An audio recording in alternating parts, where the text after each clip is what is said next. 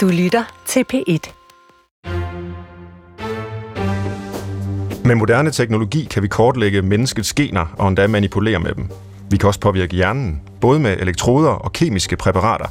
Vi har digitale teknologier og kunstig intelligens, som i stigende grad smelter sammen med personen og sindet. Vi er hastigt på vej til at omforme mange af menneskelivets grundbetingelser. Hvad ender det med? Hvordan ser fremtidens menneske ud? Hvor meget kan vi ændre os selv og stadig være mennesker? Det skal Brinkmanns Brix handle om i dag.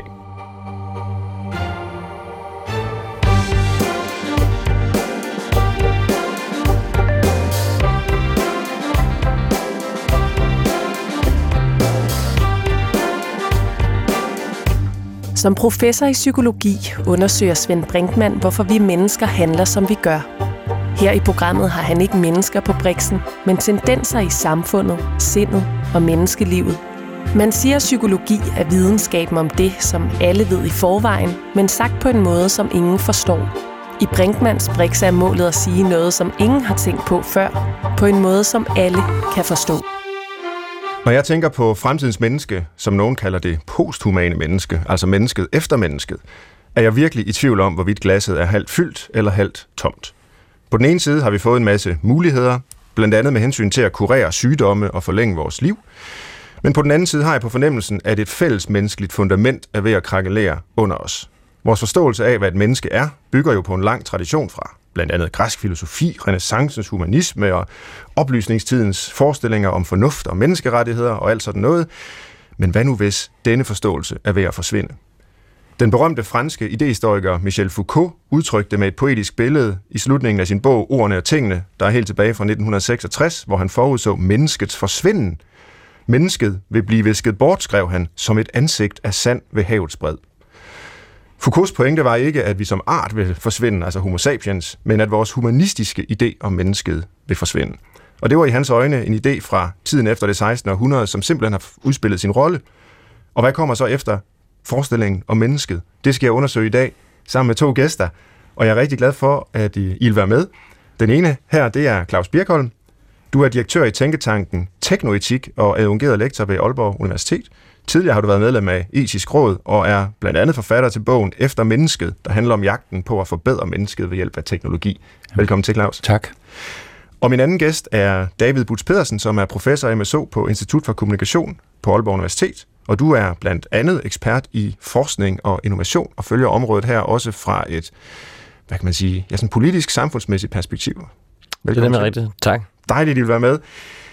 Claus, lad mig begynde med dig. Hvis der nu fandtes en pille eller øh, et apparat af en eller anden slags, der kunne gøre dig klogere, vil du bruge sådan noget til øh, medicinsk eller teknologisk optimering af dig selv? Øh, det er muligt. Ja, jeg er jo ikke... Uh, uh, altså, altså, etik handler jo ikke om, hvad jeg personligt vil gøre.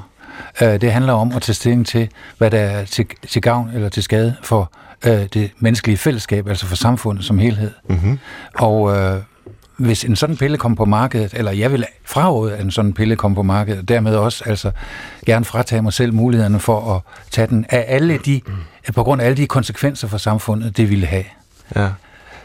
Uh, samtidig så vil jeg sige, at vi har jo allerede piller, der, uh, der, der bliver uh, bragt i omsætning uh, for at uh, gøre os klogere. Man regner med, at op mod 20 procent af de studerende ved amerikansk amerikanske universiteter tager øh, forskellige former for såkaldte study drugs, mm. når de skal skrive projekter, og når de øh, forbereder sig til eksamen osv. Og, og vi ved ikke rigtigt, jeg har snakket med forskellige forskere, de kan ikke finde ud af at kortlægge, hvordan tallene er for, for Danmarks vedkommende, men der er i hvert fald en hel del. Det kræver så diagnoser, det er jo noget, du er ekspert i, Brinkmann.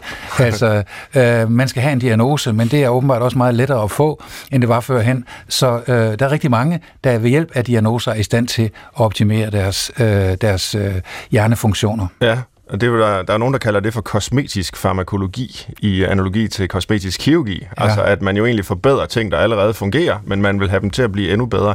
Men nu må du korrigere mig, men det lyder nu på dig, som om du siger, at rent øh, etisk vil du fraråde, at sådan nogle præparater bliver tilgængelige. Men hvis de var tilgængelige, så vil du ikke afvise, at du selv kunne tage dem. Jamen altså, det er jo fordi, det er jo en illusion at tro, at det enkelte menneske har et fuldstændig isoleret valg i forhold til alle andre mennesker. Mm. Jeg befinder mig jo i et fællesskab, hvor jeg skal kunne øh, matche mine kollegaer og alt muligt andet. Mm-hmm. Så derfor kan jeg jo ikke bare træffe mit eget valg. Nej.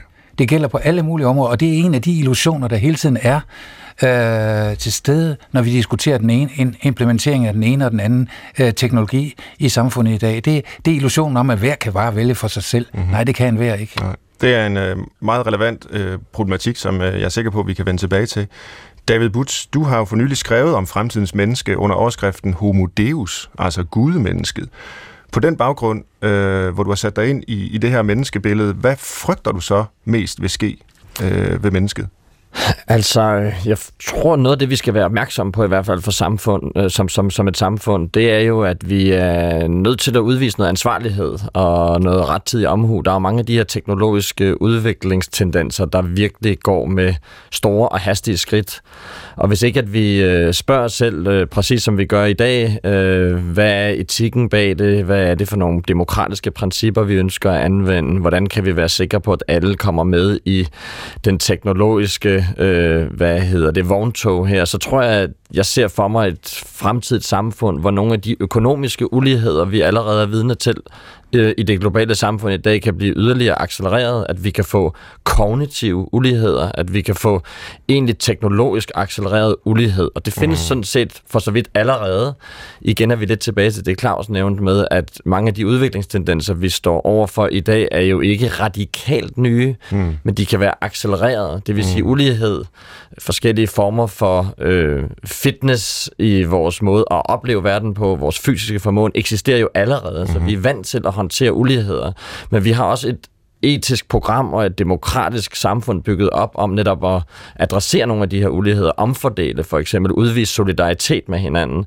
Så hvis forskellene bliver for store, og Homo Deus får lov til at udvikle sig for langt foran Homo sapiens, så mm-hmm. risikerer vi jo at miste det grundlag af solidaritet, og måske i virkeligheden lave en ny, kan man sige, superrace. Nu er vi sådan lidt ude mm-hmm. i mhm. science fiction, men det vil jeg nok mene var et uhensigtsmæssigt scenarie for et demokratisk samfund. Og bare lige for at være sikker på, hvad du mener, du begyndte med at tale om altså, øh, ulighed med hensyn til det kognitive. Altså det med, med hensyn til, hvor, hvor, hvor kloge vi er, hvor, hvor gode vi er til at huske, hvor gode vi er til at løse problemer og genkende mønstre og alt sådan noget.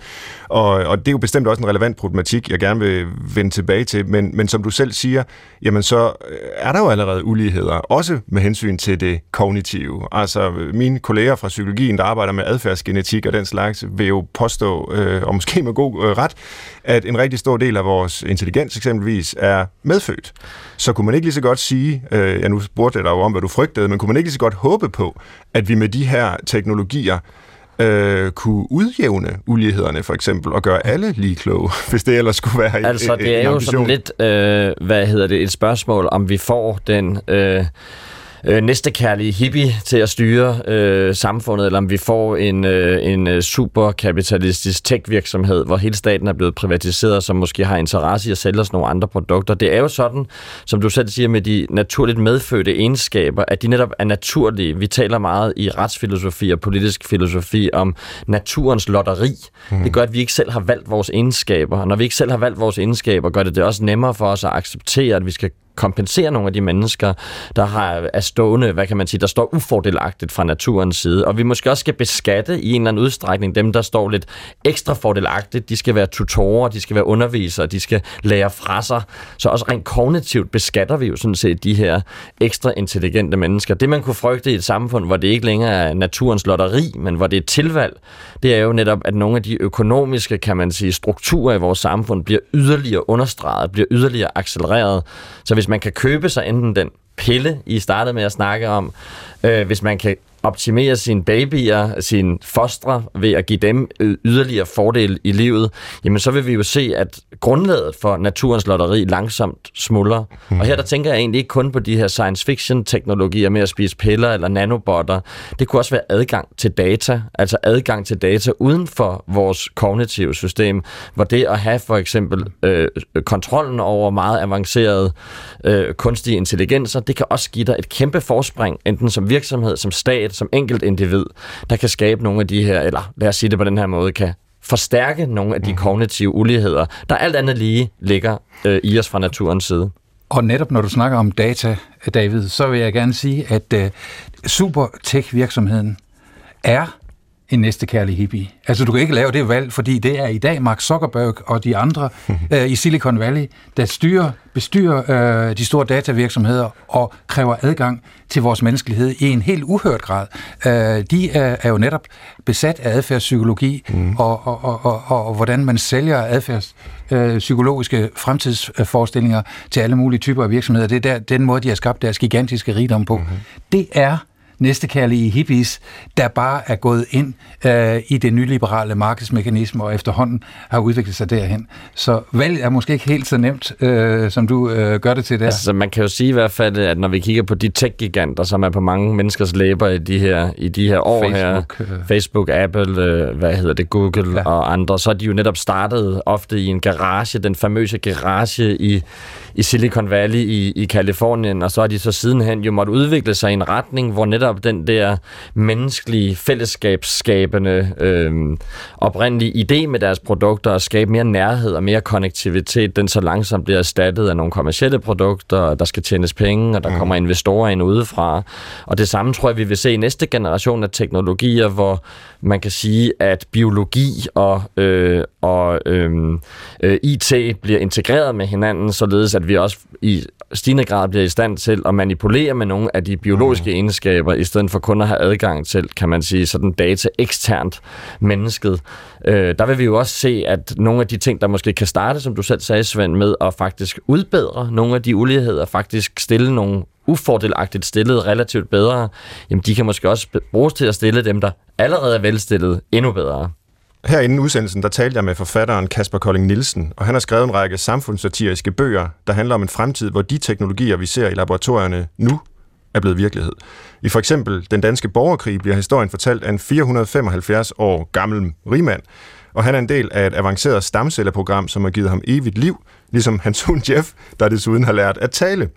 Og Kasper Kolding fortalte, at han skriver bøgerne for at forstå vores nutid at jeg ligesom alle andre er enormt forvirret over alt det, der foregår, og alle de enorme forandringer, der finder sted hele tiden. Og derfor har jeg brug for at fortælle nogle historier, hvor, hvor, jeg, hvor jeg prøver at fremskrive nogle tendenser, for at forstå, hvad det egentlig er, der sker øh, lige i øjeblikket, tror jeg. Øh, og så er der en sidste ting ved teknologiudviklingen, som jeg også synes er interessant, og det er, at øh, den er bare totalt ustoppelig. Altså, øh, jeg kan bare huske for sådan 10-15 år siden, da jeg var yngre, da jeg var barn og sådan noget, så, så var der for tid til anden, så var der nogen for, netop for etisk råd i studiet øh, i Danmarks Radio, så blev de spurgt, om internettet var en god idé, eller sådan noget, ikke? Og øh, som om, at det var noget, man kunne kontrollere. Ja. Og, og, den, og teknologiudvikling er jo bare fuldstændig, totalt ustoppelig. Ja, det var Kasper Kolding, øh, der fortalte, og jeg synes, det er relevant at drage øh, forfatterens eller kunstnerens fantasi ind her, fordi vi tre sidder jo og repræsenterer kan man sige, videnskaben, der beskæftiger sig primært med, hvad der findes, hvad der er i verden, øh, og, og, og de etiske perspektiver handler jo så meget om, hvad der bør være, men øh, forfatteren og kunstneren kan jo hjælpe os med at tænke over, hvad der kunne blive, øh, og hvad mennesket kunne blive til.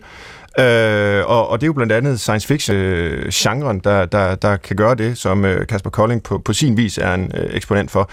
Og det jeg gerne vil nu, øh, det er at, høre, om I vil med på, øh, på en rejse rundt, så at sige, i tre rum og undersøge fremtidens menneske i hvert af de rum. Og øh, det første, det er laboratoriet, hvor vi øh, kan prøve at finde ud af, hvor, hvordan fremtidens menneske bliver skabt øh, allerede nu. Og Næste rum er skolen, hvor fremtidens menneske jo så skal lære noget og udvikle sig. Og endelig kirkegården, sådan i overført forstand, fordi selv fremtidens menneske skal vel dø en gang, medmindre vi også overvinder det ultimative vilkår for livet. Og det er altså David, David Butz Pedersen og øh, Claus Birkholm, der er mine øh, gæster i dag. Nu har jeg jo brugt begrebet posthumanisme, og vi skulle måske lige prøve at skelne mellem det begreb og nogle beslægtede begreber. Øh, dels så siger begrebet posthumanisme jo, at vi på en eller anden måde er i en tilstand efter det menneskelige, eller i hvert fald er på vej væk øh, fra det menneskelige. Øh, post betyder jo øh, efter og der er sådan en lang øh, idehistorisk linje fra de gamle grækere, hvor man ligesom definerede mennesket på en bestemt måde som et, et tænkende dyr, som et rationelt væsen. Det tog man op i renaissancen, hvor man genopdagede de gamle græske og romerske idéer om øh, det humane, det menneskelige, som noget særligt i naturen.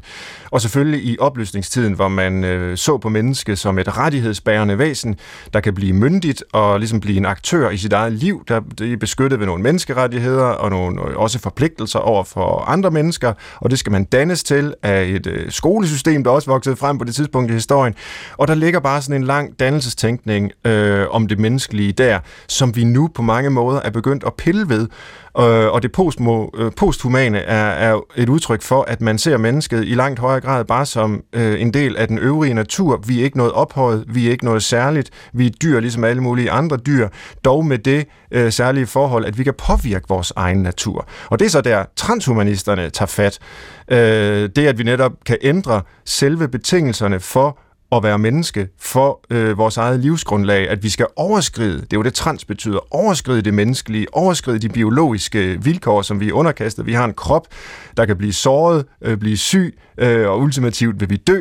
Og den transhumanistiske drøm er ligesom at sige, kan vi annullere alt det der biologi, eller i hvert fald bruge det på en måde, så vi kan leve utrolig længe, måske endda evigt, hvis vi helt kan frakoble den menneskelige bevidsthed og vores tanker og vores sind øh, fra kroppen og, og putte det over i en computer, øh, smelte sammen med en kunstig intelligens, øh, der så måske kan reproduceres alle mulige andre steder, så vi slet ikke behøver at dø.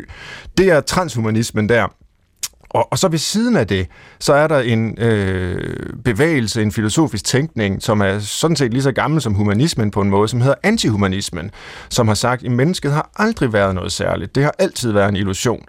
Øh, og især op igennem det 20. århundrede øh, satte man spørgsmålstegn øh, på forskellige vis i filosofien ved ideen om mennesket som det her ophøjet bevidsthedsvæsen, der kan have styr på alting. Øh, og man sagde, det er faktisk en skadelig forestilling, for det udgrænser øh, dem, der ikke er myndige, autonome, øh, hvide, vestlige mænd, øh, på, på den måde, vi øh, er mennesker på. Det afgrænser mennesker fra fremmede kulturer, eller udgrænser dem. Det udgrænser måske mennesker med andre kan man sige, øh, kognitive kapaciteter. Det kan være mennesker med forskellige handicaps. Det kan være mennesker med forskellige kønsopfattelser, som ikke lige passer ind i dem, øh, vi har vedtaget øh, gælder osv. Så humanismen er i den forstand, eller fra det perspektiv, måske en skadelig øh, ideologi, som man har ville pille ned, øh, og har derfor kaldt sig øh, antihumanist. Du lytter til Brinkmanns Brix på P1. Men lad os prøve at bevæge os ind i, i de her laboratorier, hvor øh, udviklingen foregår. Og det er jo et enormt område, vi taler om her, øh, Claus. Men har du overblik over, øh, med den research, du har lavet, og, og, og din bog, hvad det er for en forskning, der foregår rundt omkring, som skal hjælpe os til at leve længere, blive klogere og sundere og stærkere og mere kreative, altså optimere det nuværende menneske? Det ved jeg ikke, om jeg har, men øh, de sidste 10 år er det jo big data, mm. der har defineret næsten al forskning. Og big data er ikke interesseret i at grave øh, i din barndom eller min. Øh, de er interesseret i korrelationer. Det er det eneste, big data viser, fordi det er sådan nogle datapunkter, og når de så er sammenfaldende, så kan man se det øh, på en algoritme, at her, her er der for eksempel, samtidig med, at mange mennesker søger øh, på øh, bestemte ord øh, på Google øh, i Mexico, så er der udbrud, så er der ved at udbryde en influenzaepidemi, og det kan de se før, før nogen andre. Så det er forskningen meget, meget tilfreds med, at den har fundet en korrelation mellem bestemte søgninger på Google og, øh, og, øh, og influenza, en truende influenzaepidemi i Mellemamerika, eller hvad det nu er. Ikke? Hele tiden er det kun korrelationer. Ja. Og det er derfor, at forskningen bliver mere, mindre og mindre interesseret i årsagssammenhæng. Det, det er det, jeg synes, der er noget meget bekymrende øh, ved udviklingen øh, de sidste 10-15 år i forskningen. Den er mindre og mindre interesseret i årsagssammenhæng. Hvad er grunden til, at øh, jeg får influenza, eller hvad det nu er for noget? Øh, og mere og mere interesseret i, om den kan forudsige det, hvornår det sker, og så øh, udvikle nogle instrumenter til lige at dosere det rigtige, øh, den rigtige personlige medicin, eller hvad det nu er mm. for noget. Så forskningen bliver mere og mere drejet i retning af datalogi kan man ja. sige. Og mindre og mindre øh, øh, interesserer vi os for øh, de menneskelige faktorer og de menneskelige omstændigheder. Så det er en væsentlig tendens ja. øh, på området, hvor forskningen virkelig øh, har fart i de her år. Altså ja. big data kan ja. man øh, sammenfatte. Men, man, Store datamængder, hvor man ikke rigtig behøver at, at gå bagom og finde de virkende årsager og mekanismer og sådan noget, men bare kan nøjes med at lave statistisk behandling af de her data Akkurat. simpelthen. Ja. Noget af det, der, der bekymrer mig i mit arbejde, blandt andet i bogen Kampen om mennesket, og netop det kapitel, du nævner, Svend, med, med Homo Deus, har egentlig ikke så meget, være, meget været at være en maskinstormer, eller nødvendigvis syntes, at, øh, eller, eller, eller forske i teknologiens negative indvirkning på mennesket, men mere de her øh, fantasier, vi har, altså også nogle af de her ideologier, vi har omkring, hvordan vi, hvordan vi i fremtiden vil bruge og fordele teknologiske muligheder. Mm. Fordi teknologi har været med os altid. Det var også der, vi startede i dag, ikke? ved at sige, mm. at bare det at tage en vitaminpille er et stykke teknologi, det at tage en uddannelse er et stykke teknologi, det at, hvad hedder det, løbe en tur om morgenen er, er et stykke teknologi, det, det at indtage... et stykke flint for 1.500 år præcis, siden til at, at, at, dræbe dyr med, korrekt, eller nu kunne være. Korrekt? Der, er både, der er både fysiske ja. teknologier, der er infrastruktur, der er sociale teknologier, som magt og, og styreformer. Og det er en fuldstændig naturlig del af mennesket, så vi skal absolut ikke være teknologiforskrækket. Det vi skal være opmærksomme på, også i laboratorierne, det er selvfølgelig, at vi ikke får en generation af nye teknologier, der stiller så mange muligheder til råde, som vores samfund har vanskeligt ved at øh, vælge imellem, og som vi også har vanskeligt ved måske at se konsekvenserne af. Og her der er vi jo nede i, i den humane bioteknologi, altså det, at man kan gå ind decideret og ændre ved fostre, at du kan gå ind decideret og lave en slags, det er i hvert fald det, der er frygtscenariet, et overmenneske eller et supermenneske, det at du kan gå ind og øh, hvad hedder det, reservere adgangen til de her super algoritmer, når vi taler mm. om data science, til en meget lille, eksklusiv gruppe af beslutningstagere, men som ikke nødvendigvis er interesseret i at åbne de her teknologier og algoritmer op for den almindelige borger, end sige den almindelige embedsmand, end sige den almindelige folkevalgte. Det er de ting, vi skal være opmærksomme på. Vi skal ikke, være opmærksom, vi skal ikke nødvendigvis være bekymret i mine øjne for teknologien som sådan, men vi skal være bekymret for, hvordan vi vælger at bruge den, mm. og om vi har en offentlig og demokratisk samtale omkring de teknologiske muligheder. Kasper Kolding Nielsen, øh, forfatteren, som vi tidligere hørte fra, arbejder jo selv med nye teknologier i sine bøger, blandt andet kunstig intelligens. Lad os lige høre et klip med Kasper Kolding. Nogle af de teknologier, jeg beskæftiger mig med i min seneste bog, Det europæiske forår, det er, det er faktisk nogle teknologier. Altså, jeg har sådan set bare kopieret et forskningscenter, som findes i virkeligheden, der hedder DARPA, der ligger i USA, som folk kan tjekke ud. Det er et ekstremt spændende sted.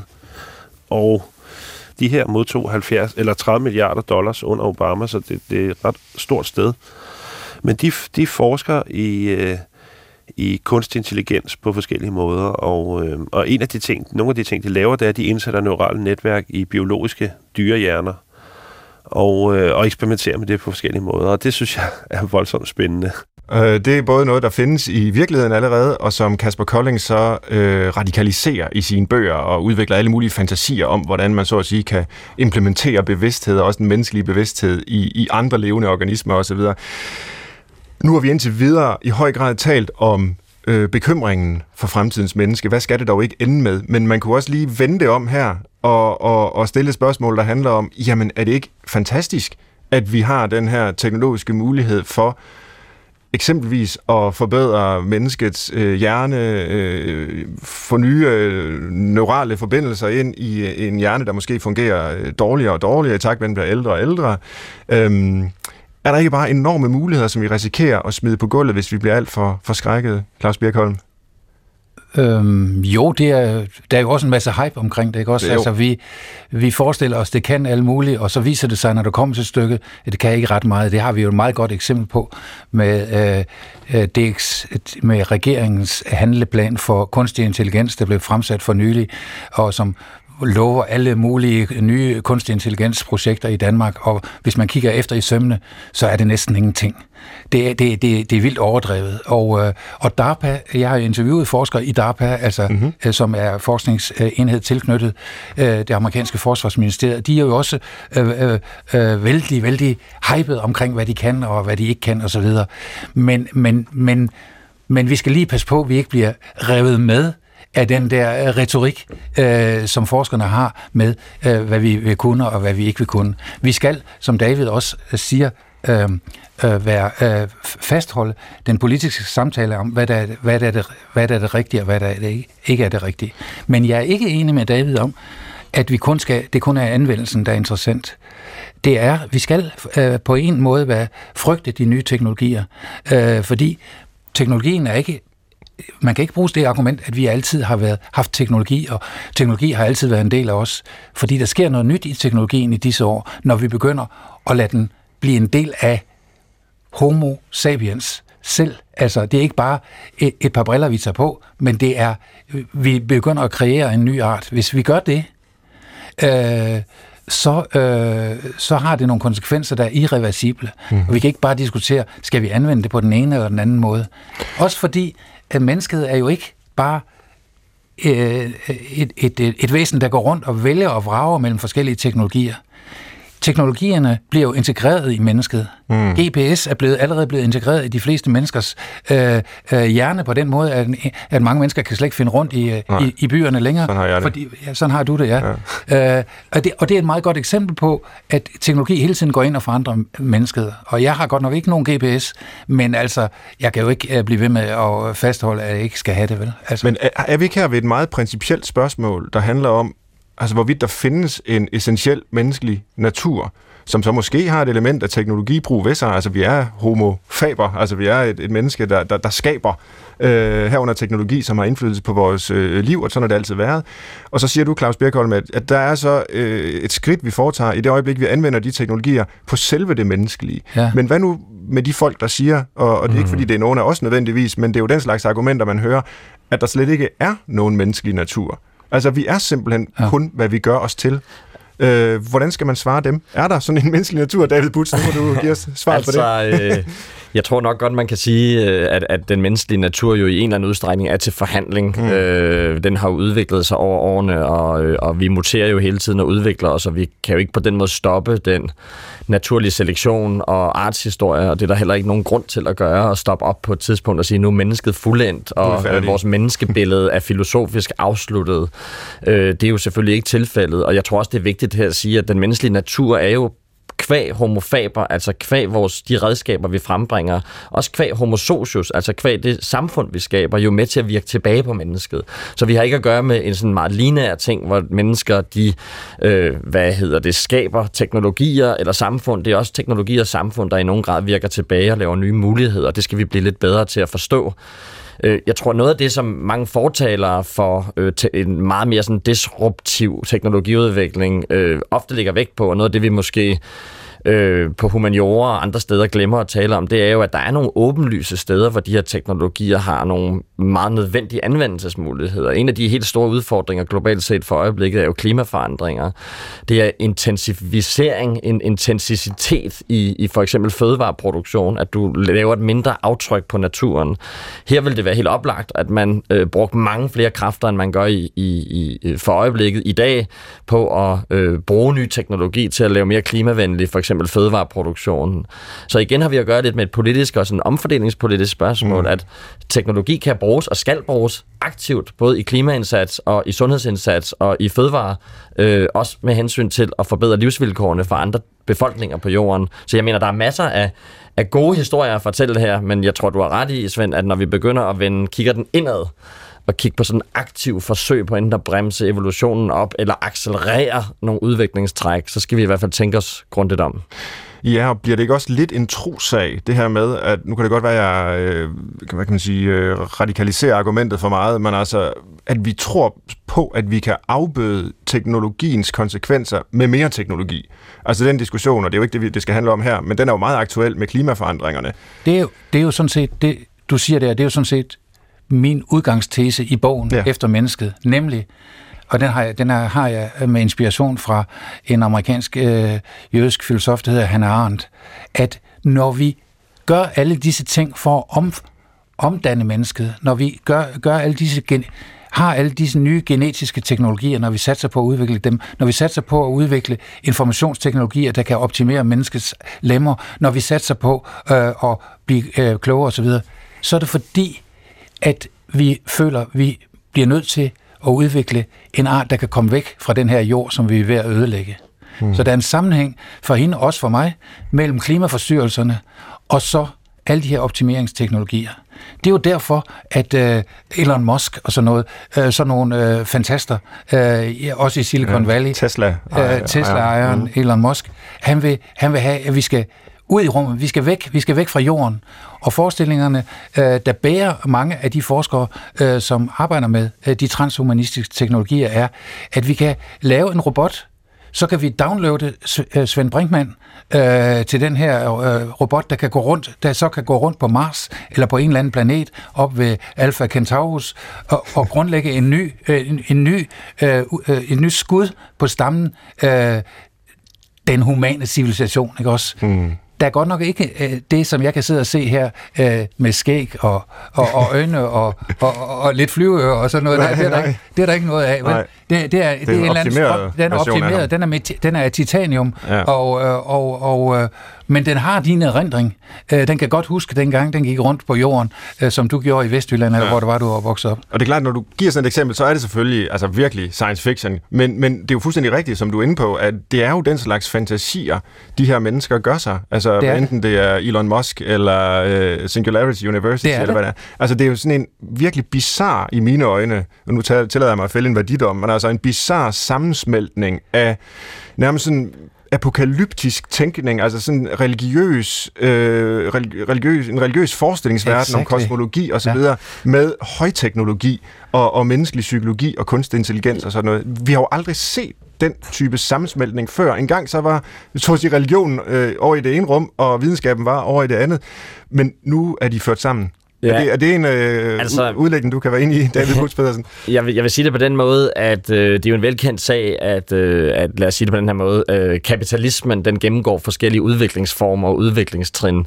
Og det er jo sådan med jævne mellemrum, at man er nødt til at gå fra den ene industrielle revolution til den anden. Man er nødt til at opfinde et, et nyt paradigme, et nyt stadie i udviklingen, som man kan kapitalisere på, og dermed gøre til en form for nødvendighedens politik. Noget alle skal med i. Det bliver et uomgængeligt øh, obligatorisk punkt, at alle skal udvikle bio- og nano- og IT-teknologi, og det er der selvfølgelig igen nogle mennesker, der kan tjene penge på, men det fremmer på en måde også vores civilisation, at vi har de her fantasier, vi udvikler os hen imod nogle større formål, som måske ikke findes i en myretue, for eksempel. Og det tror jeg er meget naturligt, at vi er nødt til også at tage de, lidt det lange lys på nogle gange, når vi kigger på, på teknologiudvikling. Men øh, omvendt er det jo klart nok, at øh, det kan jo have nogle omkostninger. Det har nogle menneskelige omkostninger. Når vi går fra den ene industrielle revolution til den anden, så kan det gå ud over folk, der mister deres arbejde. Det kan fremmedgøre folk. Vi kan også hurtigt få skabt nogle teknologier, som vi har en meget stor forhåbning om vil gavne samfundet og menneskeheden, men som lige pludselig bliver brugt til det modsatte. Det er sådan noget, mm. vi ser i dag med stigende polarisering på sociale medier. Alle troede, at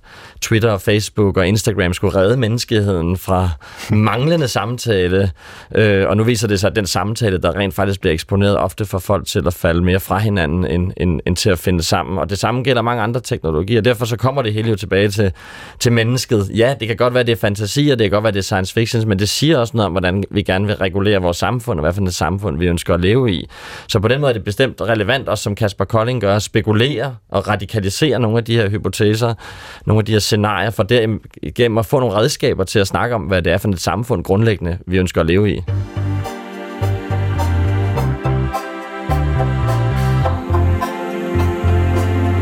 lytter til Brinkmanns Brix, hvor mine gæster i dag er Claus Birkholm og David Butz Pedersen, og vi diskuterer øh, ja, menneskets fremtid. Hvad er det for et menneske, der er i gang med at blive øh, udviklet, og i den udstrækning, vi ikke bryder os om det menneske, der er på vej, øh, kan vi så bremse udviklingen? Øh, kan vi fortsat være mennesker? Og vi har været inde i, i laboratorierne, så at sige, talt lidt om, hvad det er for en, en videnskab, der ligger bag, og hvor den bedrives. Øhm, og, og, og vi skal nu se på et af de steder, hvor øh, den her viden den så bliver anvendt. Og det er jo blandt andet i skolen, hvor vismændene for nylig var ude med overvejelser om, hvorvidt lærere for eksempel kunne erstattes af computer, bare for at nævne et mhm. aktuelt mm. eksempel. Øh, det var de godt nok lidt ambivalent overfor, om det egentlig kunne betale sig sådan rent økonomisk, men det, at det overhovedet rejses som et spørgsmål, synes jeg var utrolig tankevækkende. Altså det ville man ikke have for, kunne have forestillet sig for 50 år siden eller noget, man sige. Selv hvis man kunne erstatte læreren med en computer, jamen øh, hvem kunne dog finde på at ville gøre sådan noget? Men i dag, så bliver det øh, til en seriøs diskussion. Øh, Claus Birkholm, hvordan øh, ser du fremtiden for skolen? Det er jo det, vi skal leve af i et råstoffattigt land som Danmark. Det er vores viden, vores innovationsevne og hvad det alt sammen hedder. Ja, det hvis, nu man, hvis nu man kunne optimere den ved hjælp af nogle af de her teknologier, øh, Jamen, vi synes jo at have glemt, at, at råstoffet den kommer af, at skolen den, øh, den uh, uddanner til livet, og, uh, og at, uh, at uh, vi gerne vil have nogle elever, der, der tænker selvstændigt. Men mm. det, jeg ser i kikkerten frygter at kunne se i kikkerten, det er jo en uh, skole som den, vi er ved at udvikle i Kina, mm. uh, hvor, vi bruger, uh, hvor vi bruger ansigtsgenkendelsesteknologi som hjælpemiddel uh, for lærerne. Der sidder, der sidder uh, nogle kameraer i front, og så registrerer de, så fotograferer de alle eleverne øh, hver 30. sekund, og så har de en algoritme, der fordeler øh, elevernes øh, øh, efter øh, virker meget interesseret, virker koncentreret, virker apatisk, øh, øh, er, er faldet ud af undervisning osv., og, og så øh, bearbejder algoritmen det hele tiden, og læreren han får rapporter op på sin lille skærm om, hvordan det står til med hans undervisning, og, og får så øh, et slut, øh, til slut, ligesom vi kender i alle mulige øh, varianter af den her ledelseskultur, en evaluering på sin, øh, på, på, på sin, øh, på sin team, ikke også? Når du skal nok være mere, øh, du skal nok være mere, øh, du, skal, du skal sætte en øvelse ind i det 18. minut, fordi der begynder begynder alle at falde fra, eller hvad det nu er for noget. Og eleverne, de sidder altså tilbage og er først og fremmest, hvad skal man sige, objekter for en eller anden form for overvågning, mm. øh, og ikke selvstændige øh, elever, sådan som vi netop har været vant til at tænke i den danske skole- og højskoletradition. Øh, så, og, så, så, så, så, så jeg, jeg er meget bekymret for, at, øh, at vi indfører for meget kunstig intelligens og, og, og disruption osv. i det danske, netop i det danske skolevæsen. Ja, og det er jeg også. Altså jeg kan skrive under på alle de der bekymringer, og jeg, jeg tror faktisk, at vi kan få mange mennesker til at blive bekymret, netop ved at tale om børnene. Ja. Altså et er, hvad der sker for sådan nogle øh, hele eller halvgamle, nogen som, som os, der sidder her og diskuterer, Netop. men når det er vores børn. Ja. Øh, men, men jeg har samtidig faktisk en form for ambivalens, hvor jeg jo på den ene side synes, nej, men skolen, det er jo da for, for livet. Øh, det, det er ikke for erhvervslivet, øh, for at bånd skal optimeres til øh, en eller anden øh, øh, fremtidig konkurrence på det globale marked. Øh, så, så, så, så lad os beskytte børnene mod alt det. Og på den anden side, så har jeg, og jeg tror rigtig mange, den øh, sådan bekymring, der handler om, jamen, vores børn skal jo samtidig blive så dygtige som muligt. Tænk, hvis de falder bagud af dansen, ja. eller hvad man siger. Tænk, hvis de mm. ikke bliver lige så dygtige ja, som de kinesiske børn, der sidder der. Ja. Hvordan kan man, har I nogle idéer til, hvordan man kan forholde sig til sådan en, en bekymring der? Det... Altså, i, I Kina løber de jo afsted med 200 km i timen med alle de her teknologier, og, og vi holder lidt mere igen. Altså, jeg tror, altså noget af det, der er nøglen til at, at, at indrette fremtidens uddannelsessystem, det er jo at prøve at kombinere lidt det bedste af begge verdener. Øh, måske er valget ikke altid, som det bliver fremstillet i nye handlingsplaner og strategier, sådan enten eller. Øh, vi har i Danmark en, en, en lang øh, og i mine øjne øh, stolt øh, dannelsestradition. Vi har netop fokus på individet, men også på samfundet, på solidariteten i samfundet.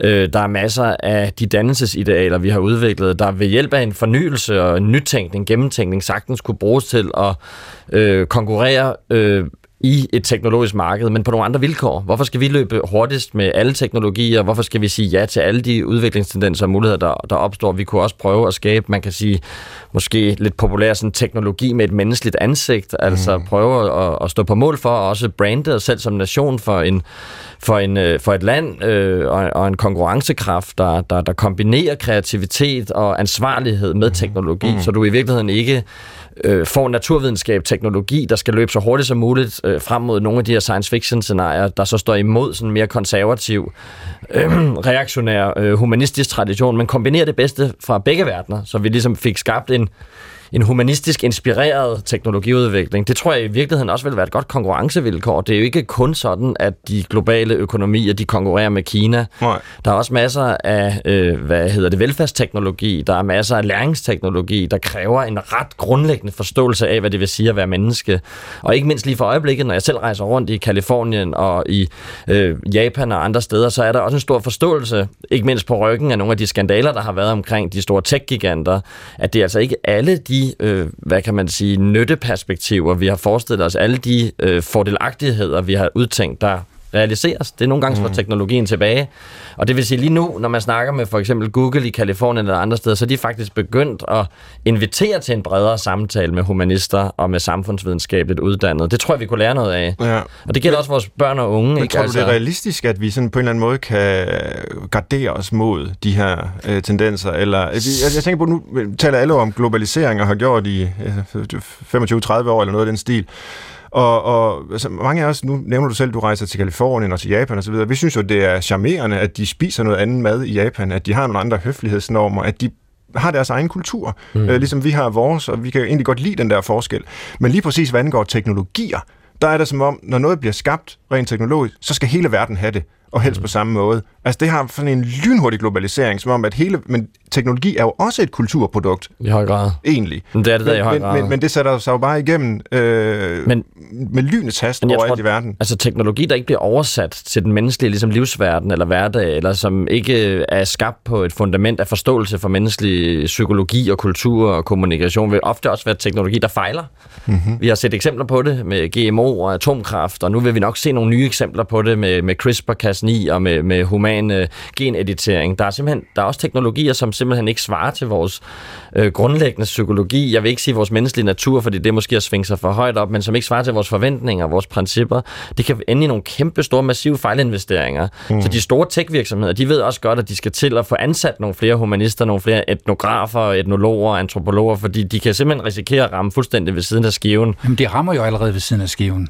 Det, det, er jo, det, det, det nytter jo ikke noget at ansætte nogle humanister og nogle, øh, nogle antropologer. Altså, de rammer ved siden af skiven. Så, sundhedsplatformen i København for eksempel er en stor fejlinvestering. øh, det er bare et eksempel. Øh, og vi har masser. Altså, øh, kunstig intelligens bliver solgt over hele verden, øh, men, er, men er mest hype.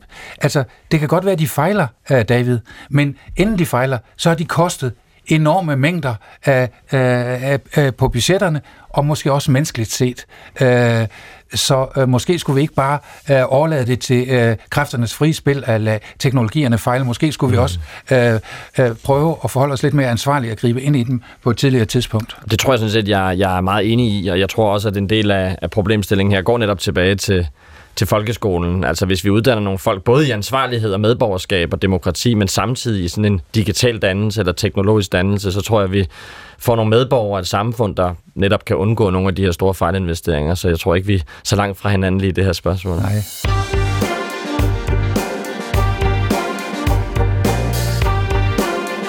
Her i Brinkmanns Brix, der diskuterer vi i dag fremtidens menneske, det posthumane og det transhumane, øh, hvad angår øh, hele menneskelivet. Og vi slutter på kirkegården. Det er jo alligevel der, vi alle ender til sidst. Man siger, at døden er demokratisk, men er det nu også rigtigt for fremtidens menneske? Øh, inden udsendelsen her, der talte jeg med Kasper Kolding, forfatteren Kasper Kolding Nielsen, og han peger på, at prisen for teknologierne faktisk vil dele samfundet op. De ting, der sker i min bog øh, med, med menneskerne i, i den seneste bog, det er jo, at de for det første kommer til at leve meget længe. Fordi der er nogle, altså de her livsforlængende teknologier bliver effektive. Altså, og det, og det, det, de gør, det der, de der livsforlængende teknologier, det er, at du har ligesom 100.000 bitte små øh, robotter i dig, som er mindre end bakterier, og de ordner og renser dine blodsystemer. Og så kan de lave stamcellebehandling på, altså ned på enkeltcelleniveau. Og, og det kan man meget snart gøre, og, øh, og det vil sige, at, at så er det ligesom en afstand i altså så, det, så, så kræver det altså så ligesom en afstand, i, afstand til indsats, ikke? Eller, eller midler, for at man kan restaurere kroppen hurtigere, end den forfalder. De her livsforlængende teknologier, de vil øh, forstærke sådan, øh, de sociale forskelle, fordi at der er nogen, der de rige vil blive, leve meget længe, og så er der stadig en masse, stor del, største del af verden vil, vil stadig dø, når de er 42, ikke? Ja, der er dystre perspektiver mm. forude, hvis uh, Kasper Kolding Nielsen har ret i sin science fiction, og, uh, og noget af det er jo knap nok science fiction. Men... Noget af det er nemlig knap nok science fiction. Så nogle, uh, så nogle nanoteknologier er allerede under udvikling, og også uh, forsøgt forskellige steder i verden, der kører rundt i ens blodkar osv. osv. Ja. Ja. Og aldringsforskere, de siger, 900, en gennemsnitlig levetid på 900 år, 850-900 år, det er ret realistisk inden for et par generationer. Sikke et samfund. Ja, og man, man kan sige, det, der er sådan nogle øh, særskilte problemer ved, om man overhovedet kunne have, have lyst til at leve så længe, og altså, hvad er det for en eksistens, man får? Vil de almindelige menneskelige værdier stadigvæk have betydning, når livet bliver så langt, at de er på en eller anden måde koblet til den livslængde, vi mere eller mindre naturligt er udstyret med? Øh, men det andet er, som Kasper Kolding er inde på her, at det også kan slå igennem som en ekstrem ulighed. Altså, hvem øh, har råd til at forlænge livet på den her måde? Hvem vil måske øh, betale øh, dyrt ved at sælge organer eller, eller andre øh, lægemsdele, der skal, mm. der skal bruges for de her rige mennesker, for at de kan leve længere? Øhm, David Bus, du har været inde på det før øh, i udsendelsen, at vi øh, står med et, et problem med, med stigende ulighed, som måske faktisk bliver intensiveret øh, af, af alt det her med det posthumane. Ja, altså, jeg tror først og fremmest skal man jo virkelig synes, at livet er enormt spektakulært at leve, og øh, noget, som man virkelig, øh, hvad hedder det, absolut ikke vil undvære for enhver pris øh, øh, i, i 800-900 år. Det lyder forholdsvis trættende på mig, at øh, man skulle tage rundt i regnvejr her i, i, i, hvad hedder det, i Nordjylland resten af sit liv, men øh, det er der så, hvad hedder det, måske nogle transhumanister, der alligevel vil, øh, vil foretrække frem for at lægge sig i, i graven. Øh, jeg tror igen, altså vi er jo tilbage ved noget menneskelig basal psykologi her, ønsket om at overvinde døden har været med os altid. Det er en stor myte, en rite i vores samfund, og det er noget, som det er en fantasi, som på en eller anden måde jo er med til at, at skabe også fremskridt i samfundet, at mm. vi kan nedsætte øh, børnedødeligheden, at vi kan sætte den almindelige aldringsproces ned, og dermed blive raskere, sundere, mere funktionsdygtige øh, længere op i livet. Det, det er noget, der også har nogle rigtig positive, synes jeg, øh, etiske, kan man sige, konsekvenser, men der er ingen tvivl om, at, at adgangen til de her teknologier, det er også det, du er inde på med, med, med ulighedsspørgsmålet, de, de vil ikke, når vi kigger på, hverken i krystalkuglen eller ind i fremtiden, men når vi bare kigger på det nuværende samfund, og når vi kigger på øh, det samfund, vi lige har været igennem de sidste 150 år med den øh, moderne industrialisering, så vil de muligheder ikke være fordelt lige lidt. Der vil være nogle folk, der enten kan leve meget længere, hvis det er det, de ønsker, øh, fred være med dem, men der vil også være nogle personer og nogle hvad kan man sige, private aktører, der kan få adgang til meget store datamængder, der kan få adgang til nogle teknologier, der i et eller andet udstrækning måske kan være med til at manipulere andre dele af befolkningen. Og det vil jeg igen sige, jeg er ikke så nervøs for, at teknologierne ændrer os. Jeg er mere nervøs for, at andre mennesker bruger teknologien til at ændre vores syn på hinanden. Øh, og der er ulighed og adgang, for eksempel sådan som transparens. Ved vi overhovedet, hvad det er, vi køber? Altså ved vi overhovedet, hvad det er, vi siger ja til, hvis vi underlægger sådan et radikalt stamcelleprogram, eller hvis vi blandt offentlige myndigheder indkøber store AI-systemer, altså kunstig intelligens med algoritmer, hvis grundlæggende programmering du faktisk ikke kan få indsigt i, selv efter du har rekvireret produktet. Altså det der med, at man pakker teknologier ind i nogle meget komplekse systemer, som er svære at pakke ud igen, det er i mine øjne meget mere, hvad kan man sige, igen vi er tilbage ved den kognitive ulighed, uligheden i intelligens, uligheden i adgang, øh, som selvfølgelig på en vis sådan pervers måde så også kunne afspejle sig i uligheden, hvad angår alder. Ja, og den findes jo også allerede. Altså, folk, der er relativt velhavende, lever jo markant længere end folk, der ikke er det selv i et sådan relativt lige land som Danmark, altså som er lige, relativt lige med hensyn til økonomisk ulighed. Øh, der er der en, en markant forskel i menneskers livslængde. Og så er vi lidt tilbage ved det, jeg var inde på øh, med hensyn til den kognitive ulighed i begyndelsen. Kunne man ikke også bruge teknologierne til altså, at hjælpe alle Altså, hvor, hvor, hvorfor... Nu Kasper Jamen. Collings øh, dystopi er, at det er sådan de rige, der får adgang til den. Men øh, hvorfor ikke øh, forestille sig, at alle kunne få glæde af den? Jamen, jeg er enig med Kasper Kolding i, at øh, de her teknologier, hvis de bliver implementeret, vil forøge uligheden i samfundet. Men jeg opfatter det som det mindste mm-hmm. af de etiske problemer, mm-hmm. som de her teknologier rejser. Hvis bare vi kunne løse det med omfordelingspolitik, men det kan vi ikke. Der er langt større problemer. Nu taler du om kognitiv ulighed. Ja. Øhm, Francis Fukuyama, en amerikansk øh, politisk filosof, som jeg har haft glæde af at samarbejde en lille smule med, øh, han har skrevet en bog om vores posthumanistiske fremtid, øh, som han ikke ser godt på. Øh, og der øh, øh, siger han, han siger, det har han i hvert fald sagt til mig også, at øh, den kognitive ulighed er ikke det største problem, fordi vi, vi, vi, eller kognitiv optimering er ikke det største problem. Det er langt værre med for eksempel følelsesmæssig optimering. Mm. Og det er jeg enig med ham i, fordi øh, vi har brug for at blive vrede. Vi har brug for, altså det er sådan en vreden, der forandrer samfundet, for eksempel. Nu øh, synes jeg ikke, at de gule veste er noget efterlignelsesværdige, men det er jo vrede mennesker, der demonstrerer, mm. og det, de, de sætter lys på et øh, samfundsproblem i Frankrig, øh, som øh, Macron og hans regering forsøger at forholde sig til. Øh, øh, unge mennesker og andre mennesker, ældre mennesker, alle mulige mennesker, de demonstrerer lige nu foran uh, Westminster i London, fordi de er utilfreds med uh, uh, enten, at England skal ud eller ikke skal ud af, af EU uh, osv. osv. Mm. Uh, vreden er en meget vigtig del. Stolthed er også en vigtig del. Mm-hmm. Stolthed driver dig og mig og David uh, til uh, at forsøge at anstrenge os, når vi skal udrette et eller andet.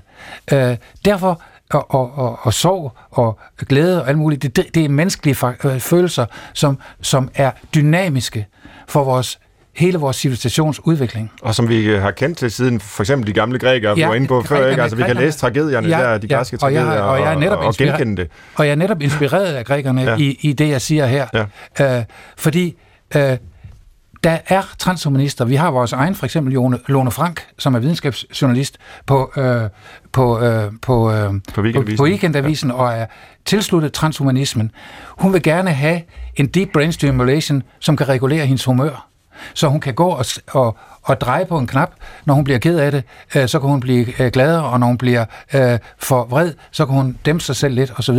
Fordi det synes hun, hun har brug for, hendes, hendes humør øh, er ikke sådan, som hun egentlig gerne vil have det skulle være. Mm. Øh, og hvis sådan en tankegang bliver udbredt, at vi skal, vi skal simpelthen passe på hele tiden at være sådan på en, på en glat øh, median af, af, af følelser, jamen, hvor, hvor, hvor, hvor, så går historien i stå, efter min opfattelse. Der er jeg fuldstændig enig med Francis Fukuyama. Men, men ser du der en principiel forskel mellem øh, regulering af ens følelsesliv, for eksempel via sådan noget hjernestimulation, og så hvad vi jo i forvejen gør, når folk eksempelvis er stærkt depressive, altså tilbyder dem psykofarmaka, en pille, de kan men, tage. Men det er jo netop noget, der er på vej derhen. Altså det er ja. jo noget, vi gør, fordi de der piller tager vi, fordi teknologien øh, med informationsteknologi i hjernen osv. ikke er tilstrækkeligt avanceret endnu. Mm. Men der er masser af forskning, der forsøger at, øh, at bringe os derhen. Når, når vi er ved det her sundhedsmæssige punkt, og det er jo også det, der passer godt til at være på kirkegården, kan man sige, ja. Hvor går grænsen så i dine øjne, Claus Birkholm, mellem sygdomsbekæmpelse, som vi jo har betjent os af lige så længe vi har været mennesker, og så optimering? Altså, hvornår går det fra at være øh, sygdomsbekæmpelse og til at blive optimering? Fordi der må der være en, en, en stor gråzone der. Det, ja, det er der. Det spørgsmål, det er lidt af en fælde, ikke også? Fordi man kan jo ikke definere det normale Nej. og sige, øh, at, øh, at den her teknologi, den må kun bringe os til normaltilstanden. Det er der mange af mine studerende på universitetet, øh, der forsøger at klare sig ud af den ved. Men hvad er normaltilstanden? Hvordan, vil du, hvad vil ja, jeg beskrive? Vil være lige så glad som Ole Henriksen, ja, eller lige så ja, klog som uh, Niels Bohr? Eller, ja, lige præcis. Hvad, hvad, hvad er normaltilstanden? Ja, ja. Også? Så, det, så det kan man ikke rigtig gøre. Men jeg er enig med Fukuyama, for nu at bringe ham ind i billedet en gang til, at der er noget, der hedder en menneskelig natur. Det var et spørgsmål, du stillede for lang tid siden. Ja. Fordi mennesket kan blive højere. Vi kan blive 2 meter 40 basketballspillere er måske endnu højere end 2 meter, men vi kan ikke blive, vi kan ikke blive nogen på 4 meter, der går rundt. Så, så på en eller anden måde er der, selvom vi bruger vækst øh, fremover og så videre, fordi så, så knækker vores, så knækker vores, så bliver vi ikke længere, så er vi ikke længere mennesker, så bliver vi noget andet end mennesker. Ja. Det er sådan et eksempel, han giver, ikke? Altså, Men øh, vi, for nu, fordi nu nærmer vi os afslutningen og skal til at runde af, og, det, og måske er det et meget interessant eksempel, og, øh, som, som fanger meget af vores diskussion ind, det her med, hvis nu vi kunne være fire meter høje, ja, så kunne vi ikke længere være mennesker, fordi så ville vi knække. Nej, men hvis nu vi kunne være noget andet end mennesker, ja. der var fire meter høje, ja og kunne bruge den fysiske styrke på måder, som ville være utrolig ja. nydelsesfulde, som vi ikke engang kan forestille os nu, skulle vi så ikke ønske at blive noget andet end mennesker? Jeg ved godt, nu spiller jeg djævelens advokat, men det er jo min opgave her på den her side af bordet. Altså, jeg synes ikke, vi skal øh, begynde at spekulere i eller risikere vores menneskelige natur på den måde. Der er absolut ting, der ikke skal disruptes. Menneskelig omsorg, menneskerettigheder, øh, vores grundlæggende selvbestemmelse og vores demokratiske medborgerskab bør ikke udsættes for disruption. Det er svært at forestille sig, hvordan vejen hen til de fire meter øh, følelsesstimuleret, øh, hvad hedder det, maskine øh, vil, vil, vil se ud. Der kan være opstået en hel del uforudsete tilbageslag øh, i den proces. Jeg vil nok sige, ja, menneskelig natur er et udfaldsrum. Det er et udfaldsrum, hvor der er forskellige øh, varianter af, hvad det vil sige at være menneske. Lad os beholde dem, men når vi går helt uden for rammerne og, og indtræder den her eksponentielle udvikling, så risikerer vi også at miste noget, der er også meget kært. Og det synes jeg altid, vi skal passe på med. Men at eksperimentere, falde og slå sig, rejse sig igen, øh, blive lidt større, blive lidt mindre, det er en helt almindelig del af den menneskelige eksperiment. Ja. Jeg talte for noget tid siden med filosofen øh, Simon Critchley, som øh, på sin vis er optaget af sådan nogle af de her øh, nyere øh, posthumane filosofier eller antihumanistiske filosofier, men som samtidig holder fast i en eller anden form for, jeg tror, jeg vil kalde det tragisk humanisme, ja. hvor han siger, ja, vi er mennesker, ja. der er noget humant, men det er ikke noget, der er værd at være stolt over. For hvis man ser, hvad mennesket går og gør, så er det jo øh, ofte at, at bekrige hinanden og slå folk ihjel og lave koncentrationslejre osv. Ja, det kan vi kan også skabe symfonier og filosofier og Jo, og så, ting. så dårligt men, går det men, heller ikke, altså med at udbrede børnesygdomme og med at få lev, almen lev, levealderen op i den globale befolkning, mm. og der har faktisk aldrig været færre krige og konflikter, end der er for øjeblikket, så der er ligesom to men, sider af den mønt, kan man ja, sige. Men, ja. men, men det, som øh, transhumanismen vil, det er jo at udelukke det tragiske. Ja, Vi skal ikke længere have tragedien som dimension i vores liv. det er en god Og pointe. der får vi heller ikke håbet så. Nej. Her i Brinkmanns Brix, der slutter vi jo gerne af med en form for public service element, ynder jeg at kalde det. Øh, og det kan jo være øh, rigtig, rigtig besværligt, rigtig øh, ja, svært at sammenfatte den her komplekse diskussion om fremtidens menneske på en enkel måde. Men vi prøver. Øh, og, og det jeg gerne vil øh, spørge, om I vil være med til, det er øh, at lave en liste med programmets pointer, der ligesom øh, kan, kan, kan skrives ned og, og gives videre til lytterne. Og jeg foreslår, at vi prøver at formulere tre ting, man skal gøre for ikke at blive fremtidssikret. Fordi der er en eller anden form for enighed, øh, selvom vi ikke er enige om alt her ved bordet, så er der, øh, hører jeg i hvert fald, en slags enighed om, at der er nogle risici her, ved det, øh, specielt ved det transhumanistiske. Så måske er det overhovedet ikke værd at sikre sig øh, til den fremtid, hvis den ikke er værd at leve i. Så for at vende det på hovedet, hvad skal man gøre for ikke at blive fremtidssikret? Har I nogen bud på det? Altså, jeg vil sige, at øh, nu skal vi være lidt polemiske her, og, øh, og, øh, Yes, og, og, og lidt ironiske, men jeg vil sige, altså at tage en helt klassisk naturvidenskabelig teknisk uddannelse, og lægge hele sin karriere an til, at man skal være den nye øh, Elon Musk eller teknologiudvikler, det er i mine øjne helt klart et projekt, der vil være fejlslagent. Vi er nødt til at afbalancere kompetenceprofilerne, vi er nødt til at få vores unge mennesker til både at interessere sig for humaniora og teknologi samtidig, ellers er vi simpelthen ikke fremtidsparate. Okay. Så øh, være eksklusivt naturvidenskabelig, det vil, sørge, det vil gøre, at man ikke er fremtidssikret. Det er punkt et. Og jeg vil sige, og jeg vil sige, brug al din tid på de sociale medier. Øh, sid og lad dig underholde på, øh, på, på Netflix og, øh, og på din mobiltelefon, mens du, er, mens du er i transport. Og lad endelig være med at tale med dine medmennesker. Ja, ja, det var faktisk den, jeg havde tænkt mig. Øh, så den kan vi lige skrive på, så får du to. Øh, lad være med at tale med andre mennesker. Øh, men nu øh, er det som om, den alligevel bliver vendt lidt om. Øh, jeg vil sige, øh, tal med andre mennesker. Jamen så er det, det, er jo det, det, er jo, det, er jo, det er jo medicinen. Ja. Det er jo medicinen, ikke også? Det er jo medicinen, hvor vi kan, hvor vi kan på- forsøge at tage magten selv over den teknologiske udvikling, i stedet for kun at lade den teknologiske udvikling være en eller anden automatproces, der kører øh, i det uendelige. Ikke? Ja. Men du spørger jo om, hvordan vi skal, sik- øh, skal sikre os, at vi ikke bliver fremtidssikre. Ja. Og det skal vi gøre ved at lade være med at tale med andre mennesker.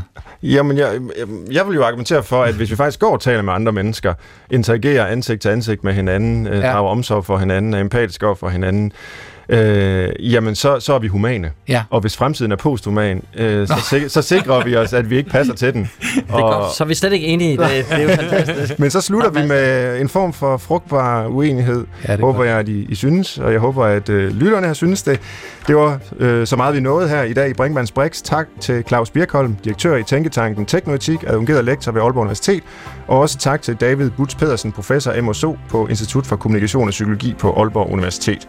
Og jeg hedder Svend Brinkmann. Programmet var tilrettelagt af Maja Hall. Man kan skrive til Brinkmanns Brix, snabel Jeg håber, vi lyttes ved igen i næste uge, samme tid, samme sted. Tak for nu.